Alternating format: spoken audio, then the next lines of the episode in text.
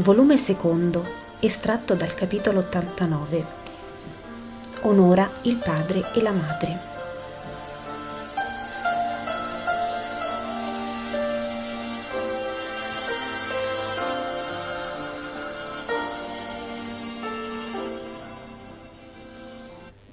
Tornano Bartolomeo e Matteo coi battezzati e Gesù inizia a parlare. La pace sia con voi tutti. Ho pensato, posto che ora venite qui sin dal mattino, è più comodo, vi è partire a metà giorno, di parlarvi di Dio al mattino. Ho anche pensato ad alloggiare i pellegrini che non possono tornare alle case entro sera. Io sono pellegrino a mia volta e non possiedo che il minimo indispensabile datomi dalla pietà di un amico. Giovanni ha ancora meno di me, ma da Giovanni vanno persone sane o semplicemente poco malate, rattratti, ciechi, muti, ma non morenti o febbrili come da me. Vanno da lui per battesimo di penitenza, da me venite anche per guarigione di corpi. La legge dice: ama il tuo prossimo come te stesso. Io penso e dico: come mostrerei di amare i fratelli se chiudessi il mio cuore ai loro bisogni anche fisici? E conchiudo: darò loro ciò che mi fu dato. Stendendo la mano ai ricchi, chiederò per il pane dei poveri, levandomi il letto, accoglierò in esso lo stanco e il sofferente. Siamo tutti fratelli. E l'amore non si prova a parole ma a fatti. Colui che chiude il cuore al suo simile ha cuor di Caino. Colui che non ha amore è un ribelle al comando di Dio. Siamo tutti fratelli. Eppure io vedo, e voi vedete, che anche nell'interno delle famiglie vi sono odi e attriti. I fratelli sono contro i fratelli, i figli contro i genitori, i consorti l'uno all'altro nemici. Ma per non essere malvagi fratelli sempre e adulteri sposi un giorno, bisogna imparare sin dalla prima età il rispetto verso la famiglia, organismo che è il più piccolo ed il più grande del mondo.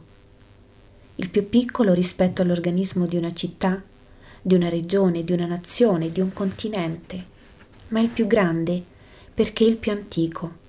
Perché messo da Dio quando ancora il concetto di patria, di paese non esisteva, ma già era vivo e operante il nucleo familiare, sorgente alla razza e alle razze, piccolo regno in cui l'uomo è re, la donna è regina, sudditi figli. Può mai un regno durare se diviso e nemico fra i suoi singoli abitanti? Non può durare. E in verità non dura una famiglia se non c'è obbedienza, rispetto, economia, buona volontà, operosità, amore. Onora il padre e la madre, dice il Decalogo. Come si onorano? Perché si devono onorare? Si onorano con vera obbedienza, con esatto amore, con confidente rispetto, con timore riverenziale che non preclude la confidenza, ma nello stesso tempo non ci fa trattare i maggiori come fossimo servi e inferiori.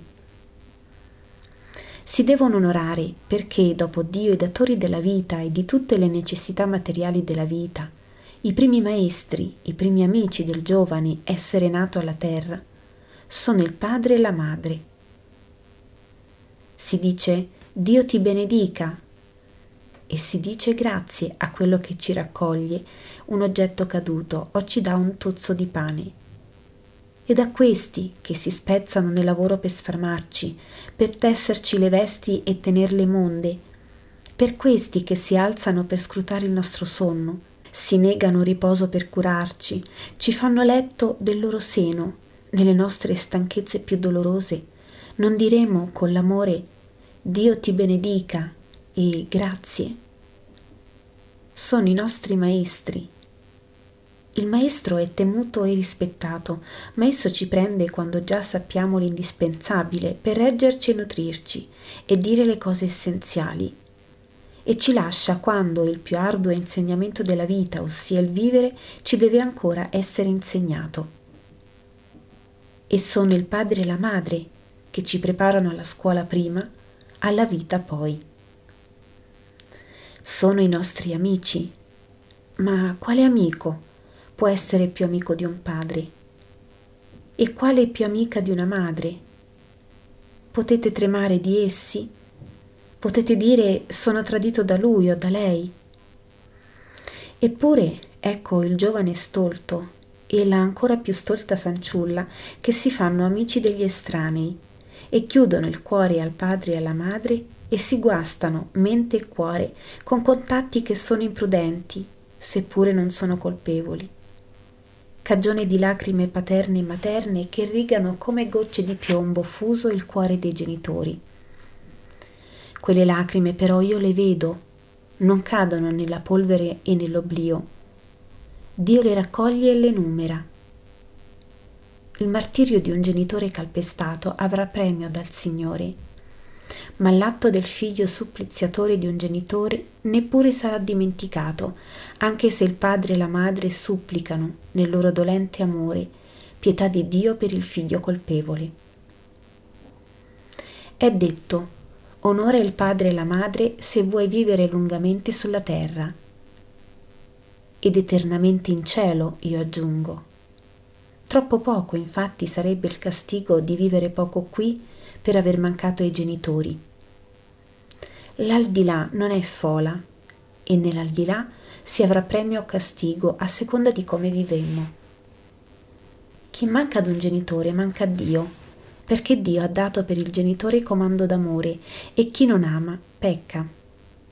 Perde perciò così più della vita materiale, la vera vita di cui vi ho parlato, e va incontro ad una morte, anzi, ha già la morte, avendo l'anima in disgrazia del suo Signore.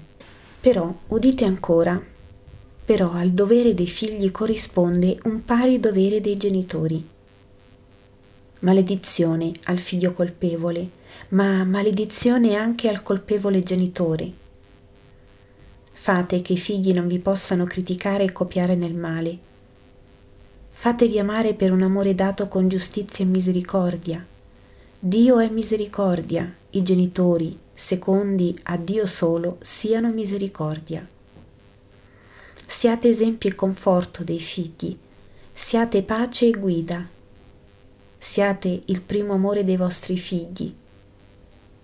Una madre è sempre la prima immagine della sposa che noi vorremmo. Un padre per le figlie giovinette ha il volto che esse sognano per lo sposo. Fate che soprattutto i figli e le figlie scelgano con saggia mano i reciproci consorti, pensando alla madre e al padre e volendo nel consorte ciò che è nel padre, nella madre. Una virtù verace. Se avessi a parlare finché esaurito l'argomento non basterebbe il giorno e la notte, onde abbrevio per amore di voi. Il resto ve lo dica lo Spirito Eterno. Io getto il seme e poi passo, ma il seme nei buoni getterà radica e farà spiga. Andate, la pace sia con voi. Chi parte se ne va svelto, chi resta entra nel terzo stanzone e mangia il suo pane o quello che i discepoli offrono in nome di Dio. Su rustici cavalletti sono state messe assi e paglia e là possono dormire i pellegrini. La donna velata va via con passo svelto, l'altra che piangeva fin da prima, che ha sempre pianto mentre Gesù parlava, si aggira incerta e poi si decide ad andarsene. Gesù entra nella cucina per prendere il suo cibo, ma ha appena cominciato a mangiare che viene bussato alla porta. Si alza Andrea, più vicino ad essa, ed esce nella corte. Parla e poi rientra. Maestro, una donna, quella che piangeva, ti vuole. Dice che deve andare via e che deve parlarti. Ma a questo modo, come quando mangia il maestro, esclama Pietro. Dovevi dirle di venire più tardi, dice Filippo. Silenzio, mangerò dopo, andate avanti voi. E Gesù esce. La donna è lì fuori. Maestro, una parola. Tu hai detto: «Oh, vieni dietro la casa, è penoso dire il mio dolore». Gesù l'accontenta senza parlare. Solo quando è dietro la casa chiede: «Che vuoi da me?» «Maestro, io ti ho sentito prima quando parlavi fra noi e poi ti ho sentito quando predicavi. Sembra tu abbia parlato per me. Tu hai detto che in ogni malattia fisica o morale è Satana. Io ho un figlio malato nel cuore. Ti avessi udito quando dicevi dei genitori: è il mio tormento, si è sviato con cattivi compagni ed è proprio come tu dici, ladro, in casa per ora, ma è rissoso, prepotente, giovane com'è, si rovina con lussurie e crapule. Mio marito lo vuole cacciare. Io sono la madre e soffro a morirne. Vedi come ansa il mio petto e il cuore che mi si spezza per tanto dolore. È da ieri che voglio parlarti perché spero in te, mio Dio, ma non osavo dire niente. È così doloroso per una mamma dire: ho un figlio crudele». E la donna piange, curva e dolente, davanti a Gesù. Non piangere più, egli guarirà dal suo male. Se potessi udirti, sì, ma lui non vuole udirti, non guarirà mai. Ma hai fede tu per lui, hai volontà tu per lui. E me lo chiedi, vengo dall'alta Perea per pregarti per lui. E allora va, quando giungerai alla casa, tuo figlio ti verrà incontro pentito. Ma come? Come? E credi che Dio non possa ciò che io chiedo? Tuo figlio è là, io sono qua, ma Dio è dovunque. Io dico a Dio: Padre, per questa madre, pietà. E Dio tuonerà il suo richiamo nel cuore di tuo figlio. Vai, donna, un giorno passerò per le contrade del tuo paese e tu, orgogliosa del tuo maschio, mi verrai incontro insieme a lui.